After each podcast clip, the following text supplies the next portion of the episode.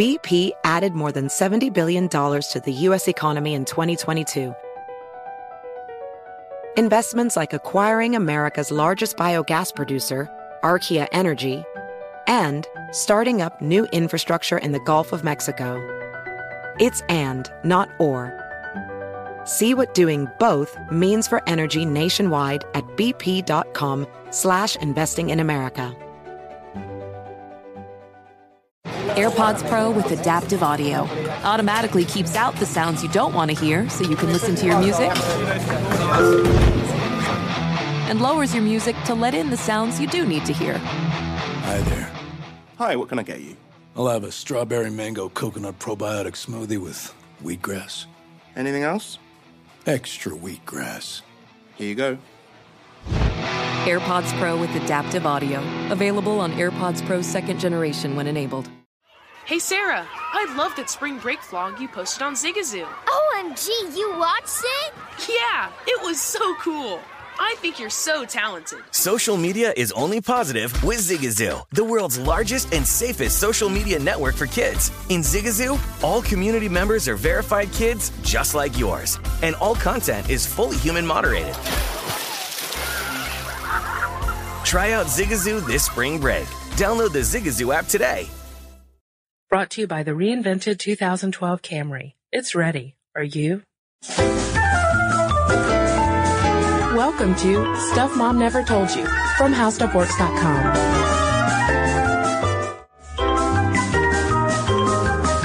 Hey, welcome to the podcast. This is Molly. And I'm Kristen.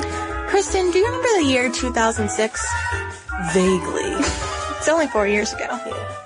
Um, 2006 was kind of a magical time, I think, because the world was awaiting the birth of one Suri Cruise. Oh. And really, Suri Cruise deserves a lot of podcasts. I mean, we could talk about people's fascination with celebrity children, wearing high heels when you're three. By, by Suri Cruise, you're referring to the offspring of Katie Holmes and Tom Cruise, correct? Yes. Okay. Um, Wikipedia refers to her as Tom Kitten. Tom Kitten. Because Wow. they're TomKat. Right. Um, but anyway, the thing I, I was thinking about when I was thinking about Cruise, as I frequently do apparently, um, is back in old 2006 when Tom Cruise announced he was going to eat her placenta. Do you remember this? You know, I don't remember that. The only thing I remember from that whole fiasco was him jumping up on Oprah's couch, Yeah. screaming, I love her! Oh, if only we had a couch and could reenact that moment. It'd be special. Well, in 2006, when old Tom Kitten was on the way, Tom Cruise said, I'm gonna, I'm gonna eat the placenta.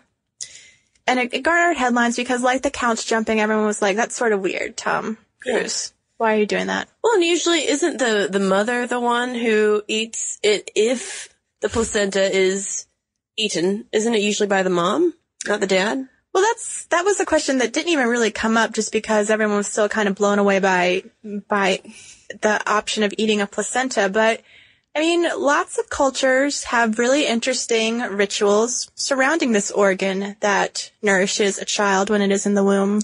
Yeah, we found a very informative article by Sarah J. Buckley entitled "Placenta Rituals and Folklore from Around the World." And uh, and you're right, Molly. I mean, there are all all sorts of things that uh, that folks do in Cambodia.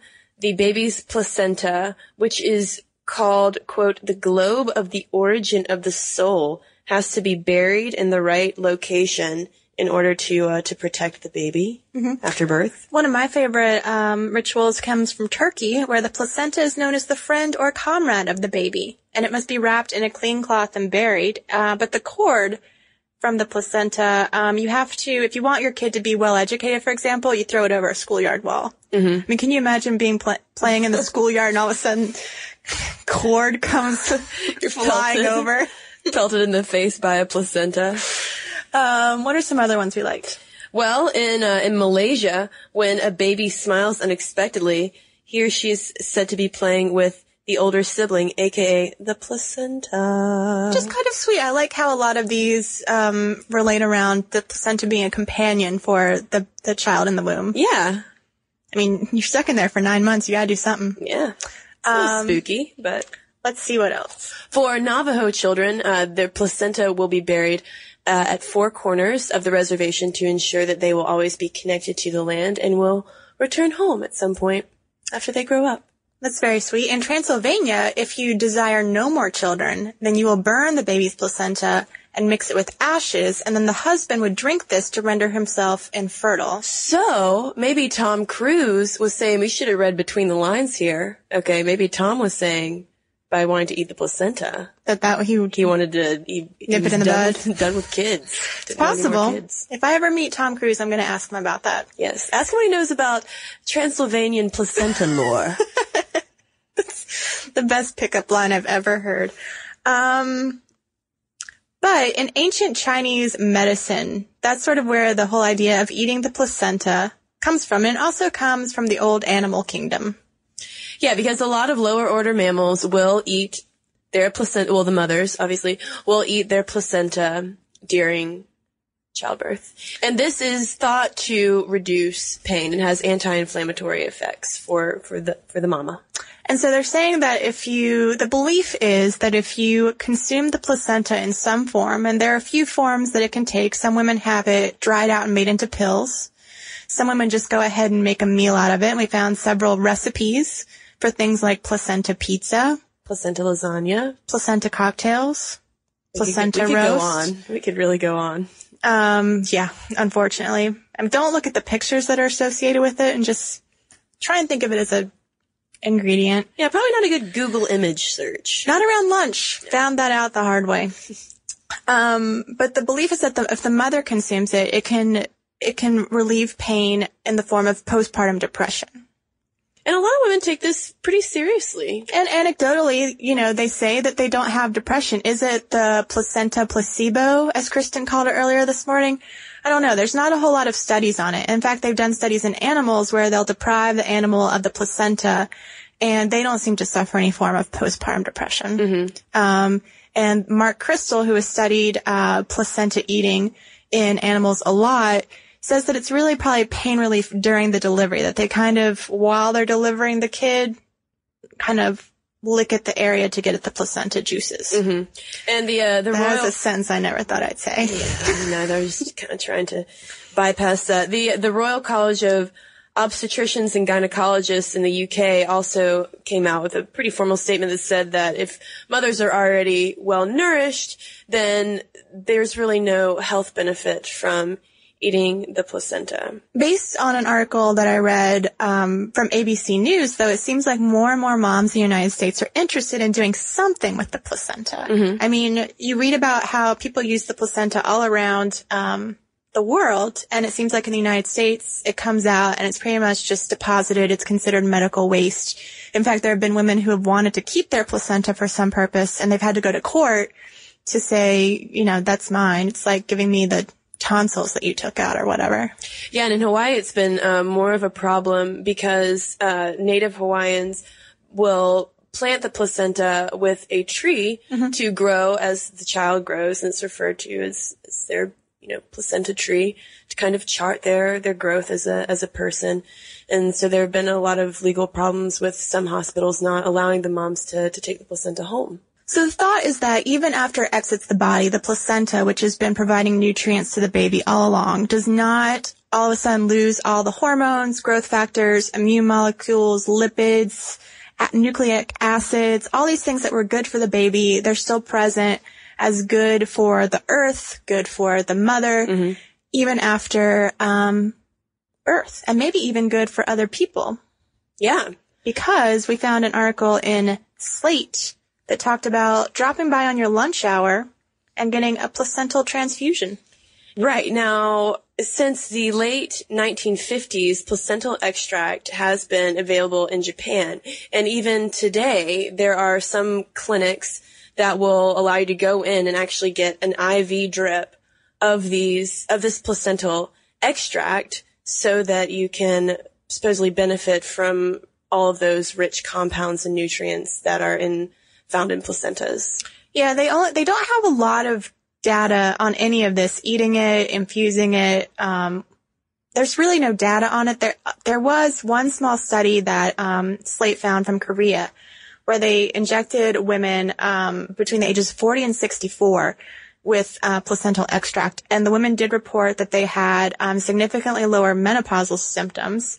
uh, than the ones who were just the, the control group. And they had decreased fatigue and they had um, improved immune systems. Mm-hmm. But it's a very small study. It's not considered definitive, but that's the one thing they found that suggests that maybe these compounds are still good and can still work their magic after they've exited the womb. Well, and I thought it was interesting too that Japan's national health insurance will cover placental treatments for liver disease and um, these symptoms of menopause, and some people will actually just pay out of pocket to um, have these injections for treatment of fatigue, insomnia, and uh, to uh, combat aging. Mm-hmm. Speaking of combating aging, Kristen, you can buy face cream that has placental extract, either from a human or from a cow.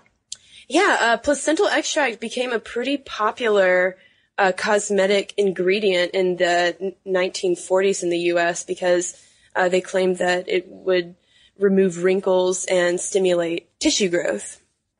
However, the FDA hasn't really um, been on board with all of these placental skin claims. Yeah, they basically came in and said you can't promise you're going to make people look younger, and so I think now they just don't promise it, but you'll find in the ingredients, hey, we've got placenta in here; it's the fountain of youth. I mean, you know, babies, youth, it, it ties together. Well, and evidently in the 70s, I thought this was uh, kind of funny. A lot of shampoos and conditioners were marketed as having placental extract in in them as well to make your hair grow long and strong and healthy. And now that's kind of uh, fallen by the wayside. Because babies are known for their strong and healthy hair. yes. Um, but you know what? I kind of wonder if it's just extract. Can it really have all these nutrients? I mean, like, Mark Kristal, the guy who we were talking about earlier, who studied it in animals, has basically said if you cook it, you're going to destroy all the proteins. Mm-hmm. If you dry it out, you're destroying other things. I mean, if you're just taking extract, does it really still pack a punch? And that's what really no study can tell us so far. Yeah, and so far in terms of its use in skincare products, uh, they've only been able to say that yes, it can protect your skin and h- help hydrate it, but it's no better than you know any other kind of additives that are It sounds like every that are out there. moisturizer. Right. And in terms of wound healing, that's one of the, the claims that, uh, you know, placental extract will stimulate all this cell regrowth and will help with healing. But it's also been found to be no more effective than any antiseptic. hmm But you know what? I do think one way that I found when we were researching this topic where placentas can be really effective What? when you make teddy bears out of them. Oh, I was worried you were going to go there. Kristen did not like the placenta teddy bear as much as I did. But basically, um, this guy from London, Alex Green, he's a designer, took a placenta and wanted to kind of shake up how people thought of it. You know, he probably read the same things we did where it's used around the world for various things. And he knew that in the United Kingdom and the United States, it's sort of just considered medical waste. Um, he said that he read that ancient Egyptians revered the revered the pharaoh's placenta so much that they put it on a pole like a flag for public display. Hmm. So he had all that in his mind, and so he took a placenta, he cured it with salt to kill the bacteria, and removed the water, and so then he's got kind of like a dried placental skin. Mm-hmm. And then he fills it with a mixture of eggs and tannins and sews it filled with brown rice. rice. And if you, I mean, you can Google placenta teddy bear and see an image of it. It's not the cutest teddy bear ever, but I mean, It does kind of look like a brown leather teddy bear. yeah. I mean, if what's going to be more special to a kid? Than a teddy bear made of its own placenta. I can think of a lot of things, Molly. I mean, if if you're given the choice between a, a cuddly fake teddy bear and a placenta teddy bear, But you I'd really- probably take the cuddly one. Yeah, yeah. But you do have to kind of admire the fact that he's going to take something that we consider waste and try and make it into something that's art. Sure, and placenta art isn't all that uncommon either. Women will, you know, use their placenta and integrate it into um, kind of ritualistic uh, art art projects. Now, it's I think it's fairly well known that neither Kristen nor I have given birth. So we actually haven't I, I haven't seen a placenta up close. Have you, Kristen? Uh, no, not that I can remember. So we are, I, I, I am willing to admit right here that maybe we would have a different opinion if we had seen one up close. Yeah. I Um, mean, which like you is- said, anecdotally, some some of these women will swear by the healing properties of placentophagy, i.e., Mhm. eating eating placenta. hmm So, admitting that we haven't seen one, we want to hear from you women out there who have. And men. Right. So when it came out, were you like, there's my kid's teddy bear? Were you in, at all interested in eating it? Were you at all interested in smearing it on your face via a moisturizer? Well, I, I have a hunch that, you know, probably going into the birth, women will have decided long before then whether or not they're going to want to keep their placenta. It doesn't seem like, you know, it's kind of a operate delivery room thing where you're like, yes, give me the placenta. Let's take it home.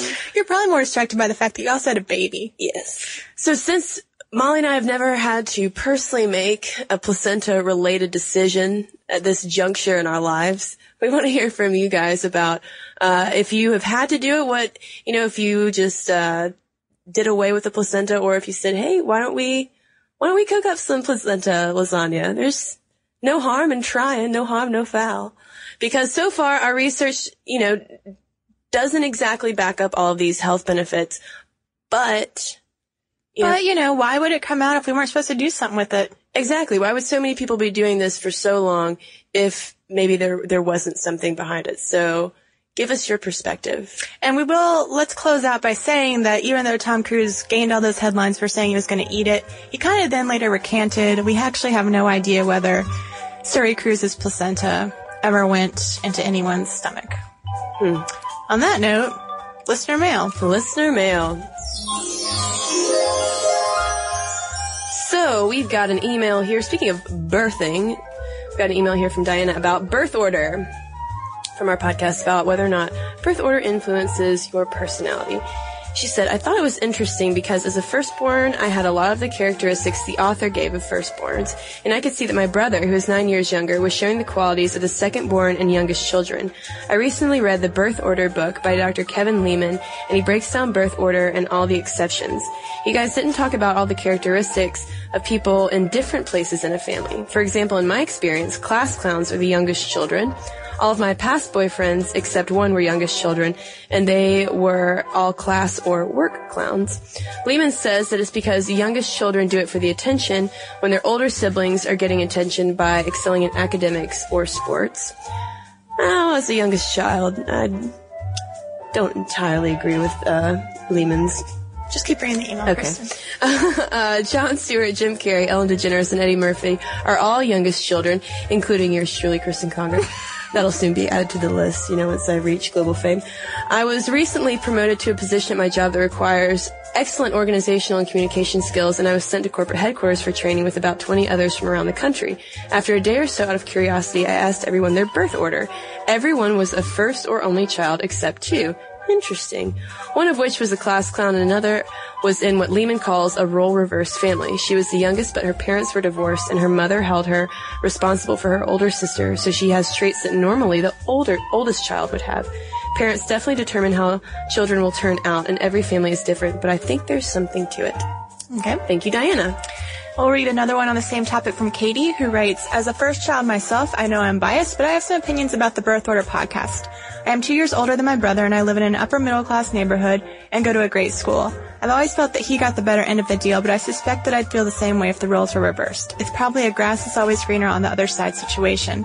My brother does benefit from much more relaxed rules and more privileges than me. I was the last one of my friends to get my own cell phone in eighth grade, whereas he received one at the end of fifth grade. He's rewarded monetarily for good grades when I am not. My parents also let him do things at his age that I was never allowed to do. This could either be because my parents realized they could let a child out on a longer leash and the child would still survive, or be because he's a boy. Either way, it's infuriating.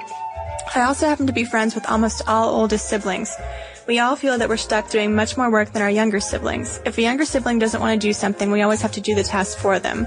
Additionally, younger siblings at our school have a much easier time. They have friends where they come into the school because they know all the older siblings' friends. They also have tips from older siblings on specific teachers and always have homework help from someone who took the class a little more recently than parents.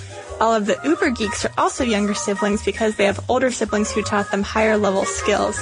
I'm still at the top of my class without a big brother or sister, although I'm certain things would be different if I had one. So as for the overall question of the podcast, does birth order determine your personality? I think the answer is yes. And Molly, I, I'd like to point out something. I think we've gotten more email about this from oldest siblings than the younger cohorts. Because we're so driven to write in. Yes.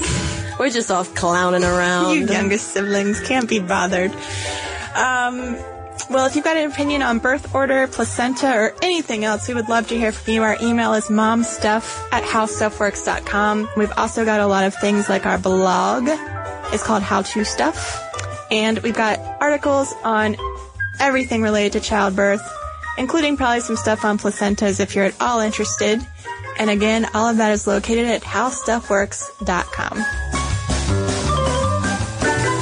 For more on this and thousands of other topics, visit howstuffworks.com. Want more How Stuff Works? Check out our blogs on the howstuffworks.com homepage. Brought to you by the reinvented 2012 Camry. It's ready. Are you? Does money stress you out? Let Facet flip your financial chaos into clarity. Finding Facet immediately put us at ease. Facet's innovative approach to financial planning ensures your money works as hard as you do, enabling members to experience the joys of having your finances in order. And that makes us Facet for life now, I guess. Visit Facet.com, F A C E T.com to learn more. This ad is sponsored by Facet. Facet Wealth is an SEC registered investment advisor. This is not an offer to buy or sell securities, nor is it investment, legal, or tax advice. These testimonials are from current Facet members who are not compensated. All opinions are their own and not a guarantee of a similar outcome.